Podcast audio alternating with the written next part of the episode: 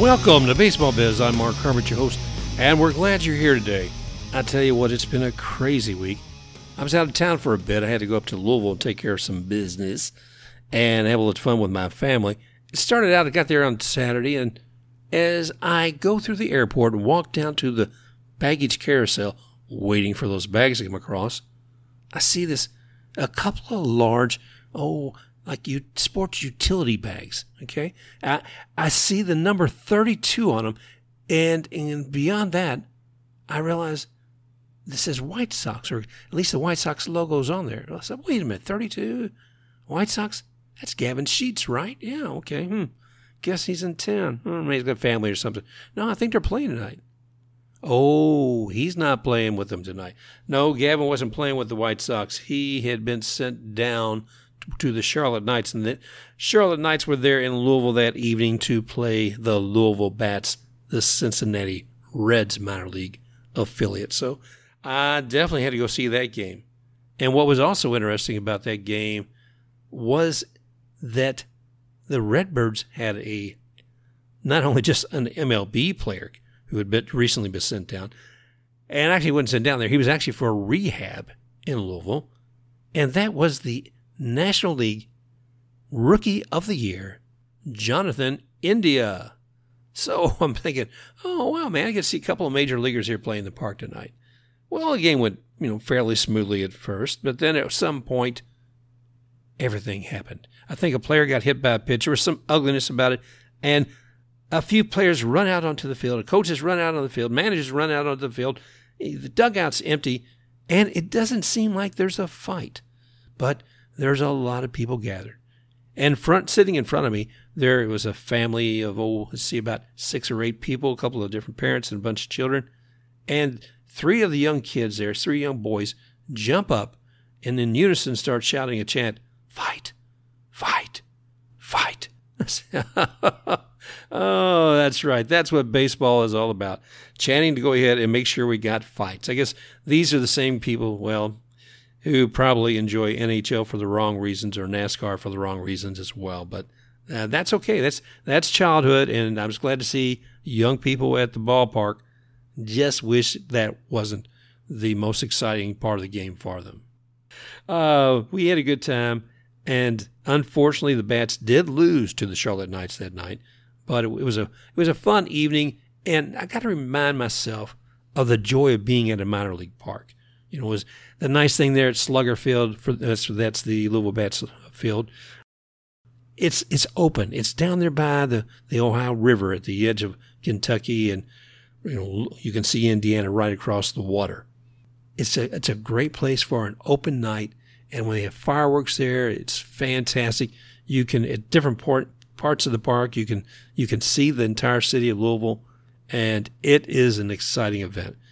So I always encourage all of you to go and enjoy minor league baseball when you have a chance. Find a league near you. Find a team near you. Find some friends. Take them. Find somebody with some kids. Let them enjoy the game, too, and hopefully they won't be jumping up shouting, "Fight! Fight! Fight!" Yeah, there's a lot more to the game than that, so we'll see. And as long as I'm ranting here, since Brandon isn't here to curtail me, I will tell you this much. We got to do more for minor league players. I think they need to be at least some sort of subset to the Major League Baseball Players Association where they're getting paid a reasonable wage. We got to make sure that these guys don't have to moonlight working at the Home Depot. And maybe they're not doing that during the season, but a lot of the folks have to have a second job to be able to participate. And that takes away from training time, off season. In a moment, Brandon's going to give us a rundown on all the MLB teams, across each division. And the one thing that's going to stand out is the New York Yankees. They are just incredible. I just watched the last couple of games on TV with the Tampa Bay Rays, and it was stupefying. The Tuesday night game, they won, and that was a 2-0 win over the Yankees over the Rays. And no earned runs, by the way. Just some master flub-ups.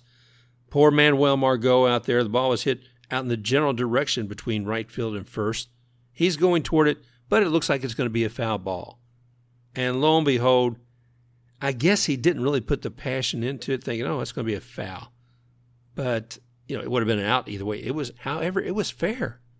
And by the time he realized that he didn't have the ball, and he realized there's actually a runner, it was too late. You know, the guy's advancing. So then later, there was a mess with Randy Arozarena out there. Poor Randy, he gets the ball out there, and he has a little difficulty getting it in. He tosses it from all the way back in the outfield by the warning track and tosses it into home, trying to get it to Mejia. Mejia, the catcher, has to move off of home plate and tries to catch it. It goes past him. Fortunately, Corey Kluber, the pitcher, had come back behind Mejia, but he was a little late, so one run comes in. And by the time Corey Kluber gets the ball to throw it to Mejia, it's too late, and a second run has come in. So a few errors really gave the game over to the Yankees. But you got to realize there was some fantastic pitching going on that game. You can't expect a whole lot of scoring when you've got Garrett Cole, a Cy Young Award winner, out there pitching for the Yankees. And then you also have Corey Kluber, a Cy Young Award winner, who had previously just been with the Yankees, pitching for the Rays. So I wasn't overly surprised at the score. I was just a little surprised at a little bit of the sloppiness, and shows you how quickly a couple of errors can make a big difference in a game. But then, Wednesday night, they play again, also in New York, the Rays and the Yankees. And you want to start things off? Well, let's hear how it went. Here's the beginning of the game for the Yankees at the bottom of the first. Any way you cut it, he's their center fielder. The 3-2. Driven out to right center field. Will go back on the track at the wall. See ya! Home run, Aaron Judge. His 25th, and it's a 1-0 Yankee lead.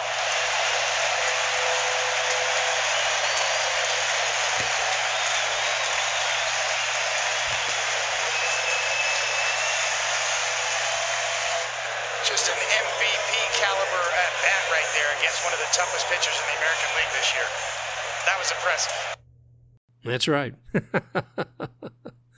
If you want to start off something good, let's go ahead and get a home run with good old Mr. Aaron Judge. That was Michael Kay from the Yes Network, and he does a spectacular job. I think he's one of my favorite play-by-play announcers in Major League Baseball. And then in the fifth, their catcher, Kyle, he goes ahead and hits a 3-run home run. So that was pretty good. So suddenly there they are. They got 4 runs in the fifth. The Yankees didn't score again after that. It was, you know, it just wasn't great, okay? All they needed was those 4 runs. The Rays did manage to come up with 3 more. But then there was some weirdness, too, by the end of the 8th inning, or I should say, I guess, top of the 8th. There's some movement going on after Randy Arozarena got hit by a pitch, and the next thing I know, there's some movement going out to the mound, and there's going to be a change maybe with the pitcher. Well, there's some back and forth. Umpires are out there, and they're deliberating for 16 minutes. And all this is about how many visits, mound visits you can have during a certain period of time and what may or may not be it. Well, we'll go into detail in here in just a second. But the sad thing was it was 16 minutes, trying to look at a rule that's supposed to help speed up play. There's a lot of new rules about that, so they all have to sit out there, the umpires, and look over their books. Meanwhile, Aaron Boone, not walking to the field, going straight up to that first baseline without actually crossing it, and having a discussion with them as well. Let's see here. Let's have a look-see what actually happened. Here's an article from the Sporting News. The game was delayed 16 minutes as they tried to decide whether Yankees manager Aaron Boone was slowing down the game too much. Boone had come out to the mound in the top of the eighth to make a pitching change. He wanted to bring in Luis Leckie to replace Miguel Castro with runners on first and second. The umpires were unclear as to whether the change was permitted, which led to a lengthy meeting on the mound. Good gravy, people. Can't we figure this out? Well, after 16 minutes of conversation, they allowed Leckie to come into the game, ending the debate over a rule implemented to improve pace of play. Okay, I mean, it's like watching student drivers in a school parking lot, still running into the cones. And, I mean, that's what it felt like looking at these umpires trying to figure out what the hell rule is. But the rule in question according to this article, is about the mound visits. Umpires were attempting to determine whether the Yankees could take Castro out despite him not throwing a pitch after a mound visit from Yankee coach Matt Blake. So let's see. Well, maybe we'll talk about that rule next week, but it was just crazy. There should never be a delay that long. But after Wednesday, here's what we were looking at as far as who the Yankees were. 46 and 16. They are 30 games over 500 in winning. The Yankees have won 6 in a row, but if you look just at their home games, their last 13 times that they were there at home, they have won. And the Yankees, that is the longest winning streak at home since 1973. So tonight, Thursday, they've got the last of the 3 games, and they very likely will sweep the Rays. But it really didn't matter as far as what happened with the Rays. They did lose, 3-4. And another Tampa Bay team that had a hard night was the Lightning. Brandon will tell us a little bit more about that as Mr. Sports Splits Pod. But first, let's hear what he has to say about the MLB rundown on all teams for the last week. All right, Mark, thank you. And hopefully you recovered well enough from your little run through Louisville International Airport you had when I called you the other day. But with that being said, we'll get into the rundown where I'll start in the NL East, where we have a couple of teams on some big hot streaks. One of those is not the New York Mets, who are 41-23. Just behind them are the Braves, 4 games back at 37-27. The Phillies at 32-31 are 8.5 back. The Marlins 11.5 back at 28-33. And then the Nationals are 23-42, 18.5 back. I mentioned hot streaks, and I'll start one with the Phillies, who they did fire Joe Girardi just a few weeks ago. They have won 11 of their last 13 since they fired him, and to be fair to him, he was the first win of that run. But since the calendar turned to June, the offense and the starting rotation has really carried this team. And according to Deadspin, they scored 67 runs in a 10-game stretch earlier this month. Hoskins, Schwarber, and Harper, they've gotten hot with Harper and Schwarber homering in 11 of the last 12. Bryce and Stott has really led the bottom half of the lineup in getting on base, so the top third of the lineup can knock him in. And their starting pitchers, their big concern outside of their defense was their bullpen, and the starting pitchers have done a really good job of going deeper into games so they can keep the ball out of the bullpen's hands, and they've really, really flourished ever since they've started doing that. And the defending champs, the Atlanta Braves, have won their last 14 games. They've gotten offensive production up and down the entire lineup. The pitching staff has arguably been the best in the NL, if not all of baseball, this season. And unfortunately, they did lose Ozzie Albies to a foot fracture and put him on the 60-day IL just a few days ago. But we all know this team is good enough to overcome that, as last year they won a World Series without one of the best young talents in baseball, Ronald Acuña Jr. And over this hot streak, they made up over 5 games in the Mets' lead, who are playing about 500 ball over the last few weeks, capitalizing on the Mets' tough stretch where they played teams like the Angels, Padres, Dodgers, Nats, and Phillies, with a bit of a weaker stretch of their own where they played the Diamondbacks, Rockies, A's, Nationals, and Pirates. Going to the NL Central, the St. Louis Cardinals are in first place with a record of 37-28. They are a game and a half ahead of the Brewers, who are 35-29. The Pirates in third, 10.5 back at 25-37. The Cubs at 23-39 are 12.5 back. And the Cincinnati Reds at 23-40, 13 games back. Closing out the NL portion of the rundown, we'll close out out west, where we actually have a tie for first place. The Dodgers are 39-23, are tied with the Padres, who are 40-24. The Giants are 4 games back at 35-27. Diamondbacks 30-35 are 10.5 back. And the Rockies, 12.5 back, are 27-36. And it doesn't surprise me that there's a tie for first place at all. Mark and I have been talking about pretty much all season that we think that the NL West could be a dogfight between these 3 teams. And even though the Giants are 4 games back, that's just a little bump in the road for the Dodgers or the Padres for them to get right back in this race. And I think this race is going to go down to last week of the regular season. So I think we're going to be in for a real treat watching this division. All right, moving to the AL. We're in the AL East, where the Yankees are in first place. They're on a big hot streak, as they've been all year. They are 46-16. And with last night's win, the Yankees are just the sixth team, and this is according to Rich Eisen. He tweeted this out last night. The Yankees are just the sixth team since baseball integrated in 1947 to win 46 of their first 62 games. Those other teams are the 2001 Mariners, 98 Yankees, the 84 Tigers, 55 Dodgers, and the 53 Yankees. And good news for Yankees fans, each of those teams except Seattle won the World Series that year. And they've also gotten help from Matt Carpenter, who just a few weeks ago he was released from Texas's AAA affiliate Round Rock. And since coming to the Yankees, he's hit 6 home runs and 13 RBIs, including a 2-home run, 7 RBI performance Sunday against the Cubs. And he is 1 home run away from his total over his last 180 games in St. Louis, that according to Bleacher Report. And according to John Heyman, both the Red Sox and the Braves were in on trying to sign Matt Carpenter, so a bit of a double benefit there, stealing a player from your rival, and he turned out to benefit you in a big way, so it worked out pretty good there for the Yankees. Going back to the standings, the Blue Jays are in second at 37-25, 9 games back. The Rays, they fall to third place. They are 11 games back at 35-27, and they're just not playing good baseball at the moment. Watched the game Tuesday night and some of the game Wednesday night, and that was just not fun to watch. That's not Rays baseball. Their pitching isn't there. Defense just was bad and lazy. It's just not a good stretch right now for this team. And don't look now, the Red Sox are closing in on the Rays. They're 12.5 games back at 34-29, playing 8-2 ball over their last 10, so they're getting going. And then the Orioles, unfortunately for them, are in last place at 27-37, 20 games back.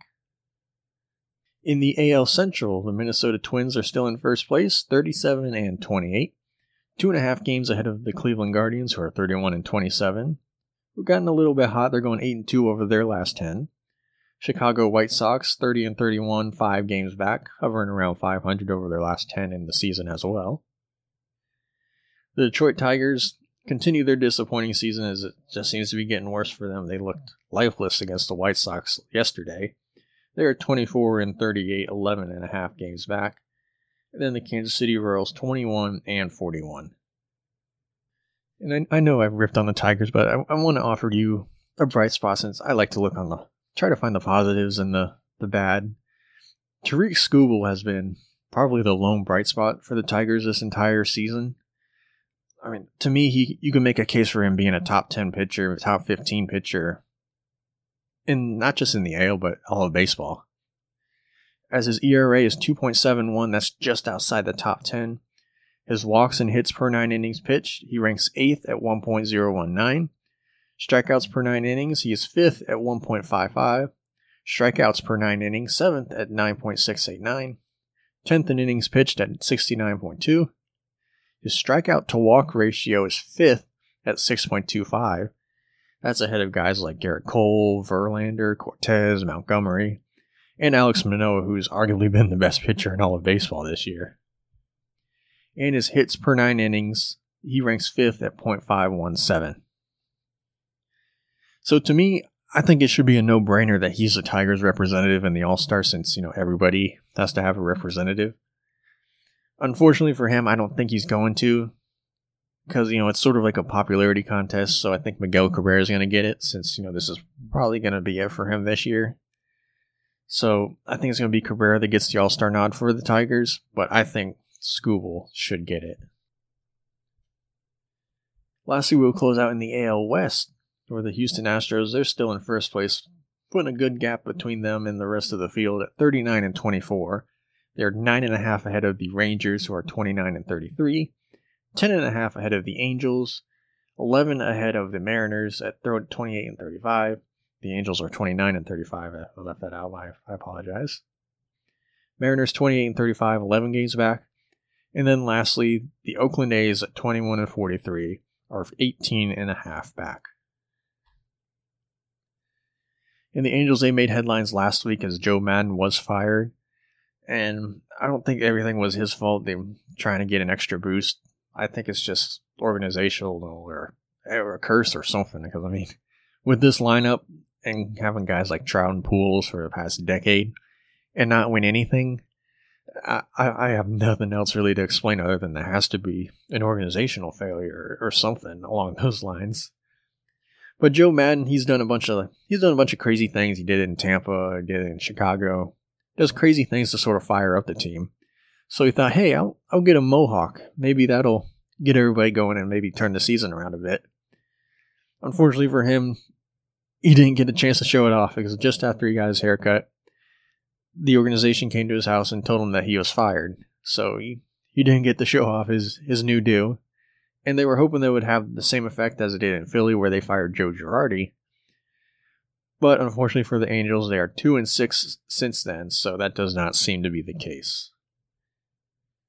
Well, thank you, Brandon. I appreciate that update on everything going on in the MLB divisions. Quite insightful. So what's going on with the other sports?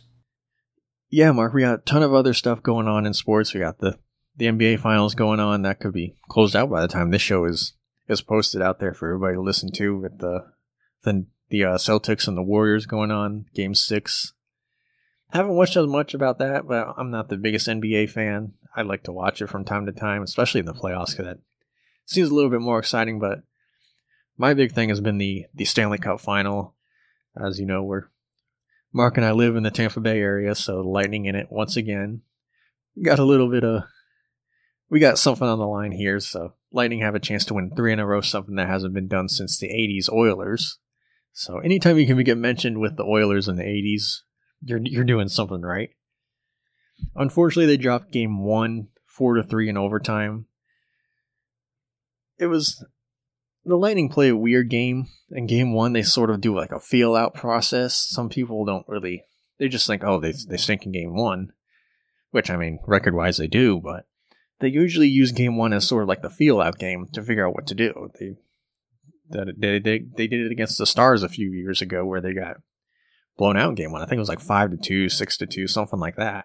And people were like, oh man, what's wrong with the Lightning? And the Lightning went and won the Cup in 6. So they've done this before. I'm not too worried. But the Avalanche, I mean, I've picked them to win it a couple times the past few years.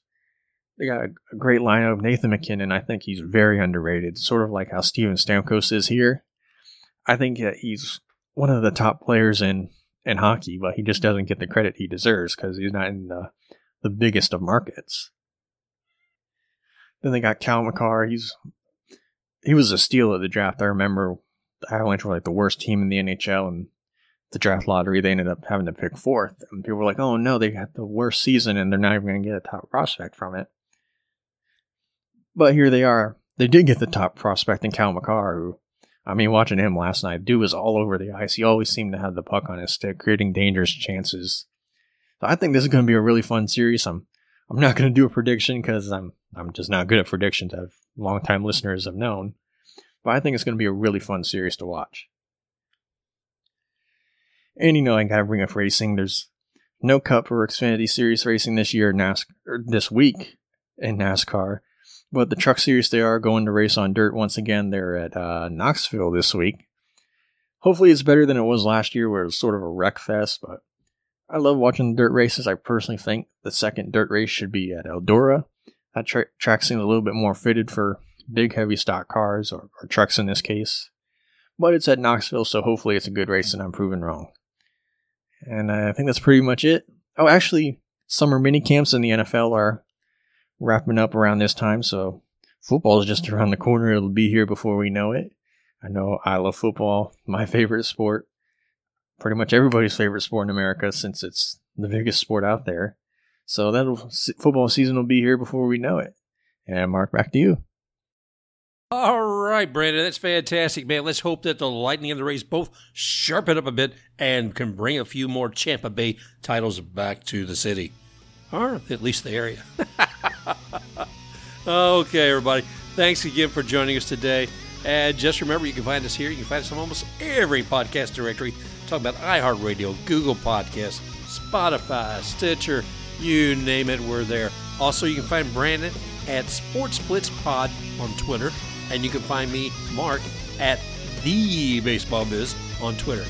Until next week, we'll be talking with you again real soon.